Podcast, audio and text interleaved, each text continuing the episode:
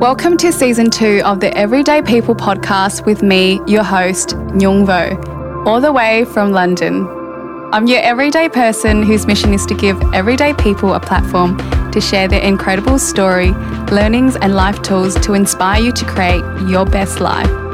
I believe that you don't have to be famous, turn over a million a year, or be in a high position to have something powerful to share and leave a positive impact on your community.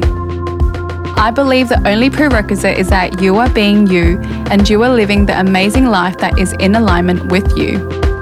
That is enough to inspire me to go live my best life. Will you join me on this journey of sharing, learning, and living alongside everyday people?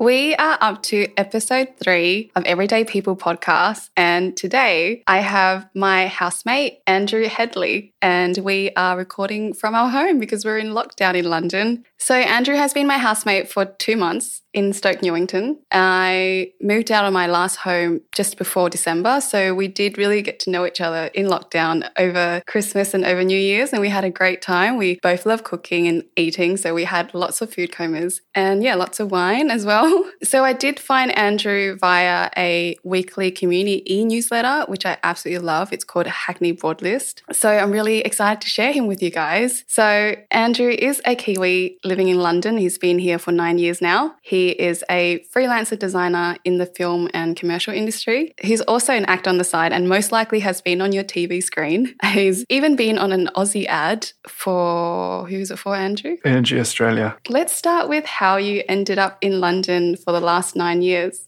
I'm half English. I was actually born in the UK. So coming to London was always on the cards. So I came here in my late 20s and, you know, I was thinking that I was only going to be here for two or three years, but actually, well, here I am still eight and a half years later, nearly nine years later, and it's home. It's become where I will probably stay. So, what have you been up to in London in the last eight and a half years? Like, what relationship do you have with London? Because I think maybe it's got to do with your career more than your, you know, the fact that you identify as being English. You tell me. Yeah, I came here and uh, it took me a long time to find a job. Eventually, I started working in house at a commercials production company. It was a bit of a foot in the door, really. I was probably too old to be doing the role that I was doing, but I accepted it because I needed something because I was feeling like a bit of a failure at that time. What was, do you mean you feel like a failure? Well, I often feel like a failure. It's one of those things that changes like the weather, you know. Sometimes I'm feeling good, sometimes I'm feeling like I haven't really succeeded at what I want to do.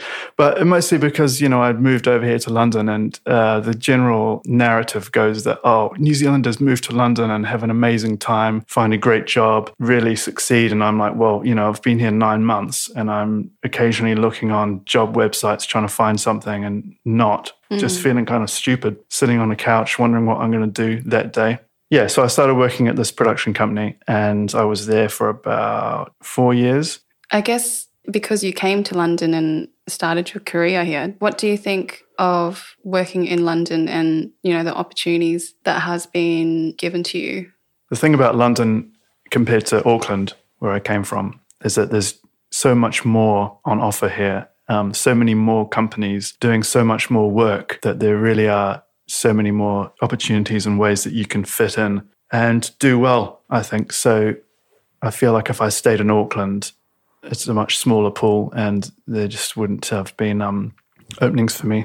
I think people pigeonhole you a lot more in, in New Zealand. Once they know you as a certain thing, that's you for the next five years. Whereas in, in London, you know, you can turn up here and you can kind of almost reinvent yourself, I think just be who you want to be. So many people here lie on their CVs and just say that they're so experienced and talented when in actual fact they've uh, they're not. so that's something to bear in mind if you're a New Zealander or an Australian coming here. Kind of you know fabricate your CVs and uh, have fun. That's what people do generally anyway, I think. You have to aim a bit higher and see where you land, you know? I know so many people who have, well, I think I have this too, imposter syndrome. And they think, oh, I don't feel like I'm good enough to do this role. But it's like everyone's blagging it, you know, everyone, even the, the CEO and everyone. no one really knows what they're doing. You look at the top people, even the politicians, the prime ministers and presidents, everyone's just kind of winging it. So it gives me hope, you know? It's all about confidence. And you, if you say you can do something, uh, someone says, "Oh, can you do this for me?" and you go, "Oh," mm, in your head you're thinking, "No," but outside your head, you're saying yes, and uh, you do it, and then you kind of work out how to do it on the way. Yeah, I always think, why not? I mean, if someone asked me to do something, I'd say yes as well. And I don't think you need superhuman powers to do certain things. I think you just learn as you go, and a lot of a lot of it's got to do with experience. And it's the chicken and egg thing. It's like, when am I going to get that experience if I'm not going to do it? So you just have to do it, right? Yeah. You must have lived in a few different areas now that you've been here for nine years. What has been your favorite era to live in and can you describe it? Actually, I've only lived in two, both in East London within the borough of Hackney, but one's Homerton and one's Stoke Newington. And Homerton is quite, shall we say, rough around the edges, and Stoke Newington is a bit more fancy. But I like the parks around here and I like the little shops and stuff, and all the back streets are quite nice. So, when London is not in lockdown, what does London have on offer that you enjoy doing? I feel like London has everything. That's why that's why I live here compared to where I used to live in, in New Zealand. Usually, every night of the week, there's some amazing band playing here. There's um, you know world class exhibitions, festivals, amazing museums, incredible range of restaurants and bars, beautiful big parks.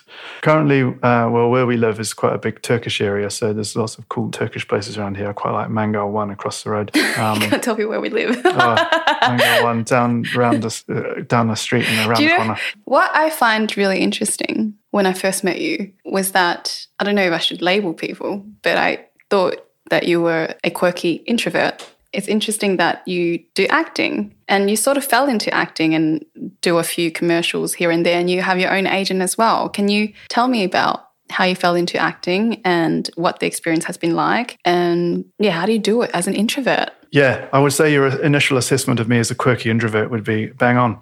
How I fell into acting was that I went to film school in New Zealand, and it was one of those things where we're all making short films, and occasionally, well, we would always need background extras, and they would say, "Hey, Andrew, can you be in the back of this shot, uh, taking money out from this ATM? You're, get, you're going to get mugged." Is all right? And I say, yeah, fine. Yeah, well, I mean, I used to hate the sight of me and and uh, the sound of me. You know, uh, once once people start saying, "Oh, that was funny," or "That was really good," it builds your confidence. And um, before long, people were casting me in the main roles in their short films. And I was in a few plays and uh, you know, a scene in a TV show and a, a film and a music video. And I got an agent in New Zealand and they put me forward for about four auditions for ads and I got all four and I felt like the absolute Wow. king of the world. And then I moved to London and no one cared who I was and I couldn't find an agent for ages until there was a chance encounter, which I won't go into. And um, I managed to get an agent here and go for more ads here. And basically, uh, if you say I'm an actor, I only do commercials acting, which involves pulling a funny face. And um, yeah, I play a character who's hapless but likable. So if you're looking for an idiot husband or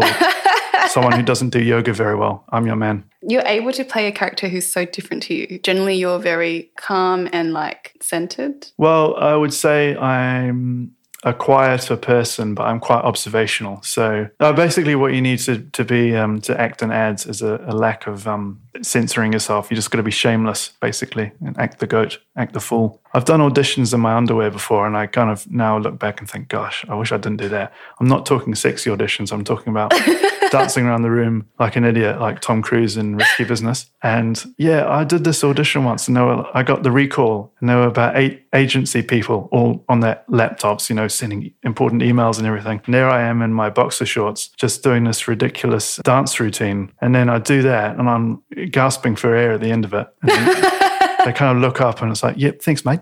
Yep, we'll call you. And yeah, I didn't get the part, didn't hear back either. This is one side of you, but there's another side of you which is very structured and great attention to detail. You're also a creative designer. Yeah, how do you like switch from like being this creative self to also being able to be this structured person? acting in an ad or, or doing over mic stand up or whatever, it requires discipline. It may look like it's off the cuff mm. and improvisational, but it's not. It requires a sense of focus. You have to be able to hit your marks, which is like, you know, be in the right place and provide the exact right expression on your face. Your mind can't be just wandering all over the place. So, like, I had to do this ad once in um, it was a Swedish commercial. We were filming in Slovenia, and I had to play this really unfashionable teacher dancing in a school ball, and I was dancing badly, but everyone was watching me, all the cast, all the crew, everyone, and they said, you know, freestyle, and then there was me just having to make up these elaborate dance moves in front of so many people. Wow. And beforehand, I was trying to like, I wouldn't say meditate, but just get into the zone and just calm myself, you know, and focus. Good on you. It's a mental game, I would say. I like that you remind me that being creative doesn't mean not structured. People think that um, that you're born with a creative gene or you're not, but it's not true. It's mostly just hard work. How would you describe a creative? Or, or sorry, my question is, how can you practice that creative muscle if you wanted to? It is really just discipline. I'm, uh, and you think that I'm good at it, but I'm really not. I actually consider myself quite a lazy person. But if I was a you know a disciplined writer, I would get up at the same time every day and I would spend an hour writing before breakfast or something like that. Mm. You know, if you really want to do it properly, you'd do that. Mm. And I don't, but that's what you should do. Hey, it's Annie Louie here, co producer of the Everyday People podcast and Nung's first ever guest. We are super excited because season two has been made possible thanks to the support of our brand new sponsor, Alchemy Construct. If you haven't heard of them, Alchemy Construct is an innovative commercial construction company in Melbourne who have worked on massive projects like the Royal Melbourne Hospital, RMIT University, and now this podcast. To find out more about their work, head to alchemyconstruct.com or feast your eyes on their beautiful Instagram page at Alchemy Construct. Now let's get back to the juicy stuff. You might not really like this question, but it's a question that I want to ask you. I don't like it already. You are reaching a milestone, which is the big 40 soon. I wonder what your biggest learnings in life has been so far. And it could be about yourself or the world or an idea. Uh, so I've just got a year, over a year and a half to go. Yeah, I know. It's quite a long time. I'm hitting the big 30 soon. I'm 29 now, so I'm closer to being 30 than you are to being 40. But yeah, I'm interested to hear what your big learnings have been that you'd like to share. Approach everything with a lightness of touch. Don't get too heavy because it just brings worry and anxiety. Wow, I love that so much. I remember we went jogging and I was like, I have bad knees. How do I jog so that my knees don't hurt? And you said, don't make a sound when you're jogging. This is Yeah. like a physical version of what you've said. But it worked. Like, you don't have to pound the ground. Yeah, I could hear your feet from like two streets away. Travel lightly through the world. what are some things that you have decided to do? I think it's just letting go of things that you can't control. Um, that's just one way of winding yourself up to no end. You just have to try to go with the flow. There was a quote that I read recently by Eckhart Tolle, but it's to do with like when you give your thoughts and emotions more energy, then you become more emotionally charged. So to do life with the lightness of touch is to not feed the bad thoughts, the bad feelings, or it could be bad or good. Do you know what I'm saying? Are there any other big learnings when you reflect back? Is there an idea that you've had? Not really. The- no, this is the thing. Like, I know a lot of people are into you know self help books and they're, and they're all in, into these inspirational quotes and stuff. But you can go, me. yeah, that's you. Yes. but you can go too far in that direction and start like analyzing everything you're doing to you know this wellness trend. Do way more meditation and uh, and all, all this stuff. um, Way more yoga, more exercise, and you start becoming this intense person just in another way. Uh, so yeah, I think just the trick is just to not, yeah, just to try and to think less. You know, five years down the track, you'll probably have forgotten about this completely. And human beings, we're just here for a blink of an eye, and then we're gone. Be curious. Try to be curious about the world, and never stop um, finding out things, and be interested in what's around you. Mm, you have said this to me before, and I really like that. And I am a natural curious person. Here's another one. Okay. be blunt. Just speak your mind. Say what you think. People spend so much time accounting for other people's feelings that they sugarcoat everything, beat around the bush for ages. You should just say what you think. It's basically communication, being blunt or expressing yourself. You're communicating your needs or your boundaries. And that's how you have healthy relationships because then the other person knows how to accommodate, Right. vice versa. Another way of saying being blunt is just communicate. I've gotten into trouble with this a lot through the years, especially in the workplace, uh, especially in England. I, I've, I've nearly got fired several times just for being blunt and not being diplomatic. To be fair, that is a lesson that I have learnt, and you do have to be diplomatic and you have to kind of work out how to accommodate their thinking into maybe what you would like them to do without just kind of flying off the handle and just being uh, inconsiderate and, and blunt in that way, which is going to make them angry. I've had the same problem too. As I've gotten older, I've learned to, I don't know, I've just learned to be more of a team player, basically. It wasn't until people start hating me at work that I realized it's because I'm not a team player and that I just want to do what I want, say what I want. But that's not how the world works. It's a balance of being an individual, but also being part of the community and also bringing people along on your journey and having them Yeah. support you and vice versa. So, you brought a book. I mean, you just took it off the bookshelf because we're at home. What is this book called? And what do you want to share with my listeners? Because we like learning. All right, this book is called The Order of Time. It's by an Italian physicist called Carlo Rovelli. And he's quite a philosophical scientist, but this book is all about the, the phenomena of time and how it is something that we humans perceive in a certain way, but in actual fact, it's nothing like we think it is. So we might think that the past is behind us and we're in this ever moving present and the future is ahead of us. But what he's saying um, kind of turns that on its head. One of the interesting points is that time moves at a different speed depending on where you are. So if you're at the top of a very high mountain, time is going faster than at your, if you're at the bottom of the mountain. Does that sound crazy? But if you were living at the top of a mountain, you'd live faster or age faster than if you than your friend who's living at the bottom of the mountain. Oh my God. Are you being serious?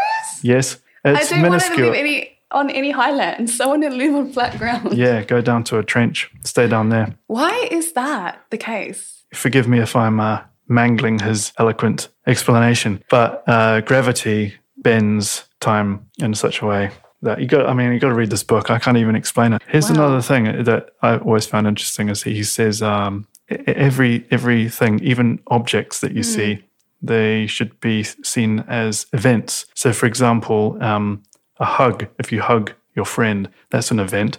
But also, a rock or a stone is an event because it's a um, It's a milestone. no, no. Came the rock. the, the rock is an interaction. The rock is an interaction of particles um, for a certain amount of time. So all the all the particles, atoms, electrons, whatever they are being attracted to each other or whatever they do, and then eventually the, the, all those particles will will fall apart. And but it's an event. So even the neurons and, and the thoughts in your mind, little So it's, he's just saying it's not static. yeah, change is without change we wouldn't perceive time. We are up to the five quick questions. What's a phrase that you say often? Bollocks. What movie can you watch again and again and never get sick of? Dazed and confused. I've always liked that film. It's an easy watch. I can watch that again. So I want to understand what makes a movie good enough to watch again and again, or why you chose that movie. Can I talk about a TV series? Yeah. I watched this one called I'm Alan Partridge, starring Steve Coogan as Alan Partridge. In the first series, he's staying in a. I'm still laughing. I've even like seen it like ten times, twenty times m- more, and he's staying in a travel lodge on the edge of a motorway. Second series, he's living in a mobile home while he waits for his house to be built. He's just this ridiculous character, and it's endlessly rewatchable and funny and quotable. I, I quote from it quite a lot. Okay. Give us one quote that you like. Um, they've rebadged it, you fool. What do you look forward to? Getting into bed at the end of every day. And I look forward to a coffee in the morning. I How do look- you make your bed like really comfy so that you can just enjoy it all? Uh, the trick is to make your bed in the morning. So by the time you get there in the evening, it's all ready for you. What is a trait that you admire in others that you want to have more of? The ability to laugh out loud. I think something's funny in my head, but I don't really go. I remember asking you, like, describe me or something, and you said that I laugh out loud. And that was an observation that you had that no one has ever said before. So I was like, oh, that's interesting. I thought everyone laughed out loud. I don't do that, but I wish, you know, if I did, throw back my head and emit a throaty guffaw, would that make me look more confident? Oh, why do you think you don't? What, I don't laugh? Yeah, like, why don't you laugh out loud? Like, I don't just I just don't get that physical response. You know, some I don't know how laughter works, but some people wow. it hits them and they just need to make a noise. Yeah. But how does that happen? I don't know. I don't get that. I, um, I got a You're just- defunct gene or something You're like just that. a very calm person. I'm just quite dry. A lot of the times you think everyone else is like you. So you forget that until someone tells you they're not like you. What activity do you enjoy doing alone? Watching a film. When I watch a film, I just want to concentrate on the film. And if I'm watching it with someone else, they're just going to be talking through it or getting up to turn on the light or washing dishes in the background or doing the ironing. doing the ironing. Well, this is, uh, I guess, a nerdy trait of mine is just like, I feel like if someone's gone to the effort to make a movie, then you should be watching it. If you're away from, you know, you go downstairs and it's still playing in the background, you don't bother to pause it.